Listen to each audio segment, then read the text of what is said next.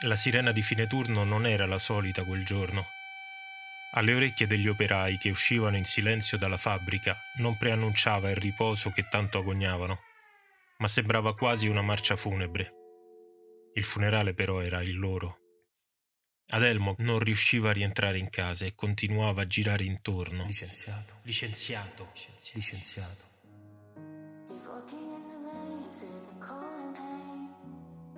He's Marta lo raggiunse in corridoio. Il volto di suo marito, sul quale si leggeva una tristezza carica di dignità, le tolse il respiro e lo abbracciò più forte che poteva nel buio totale del corridoio.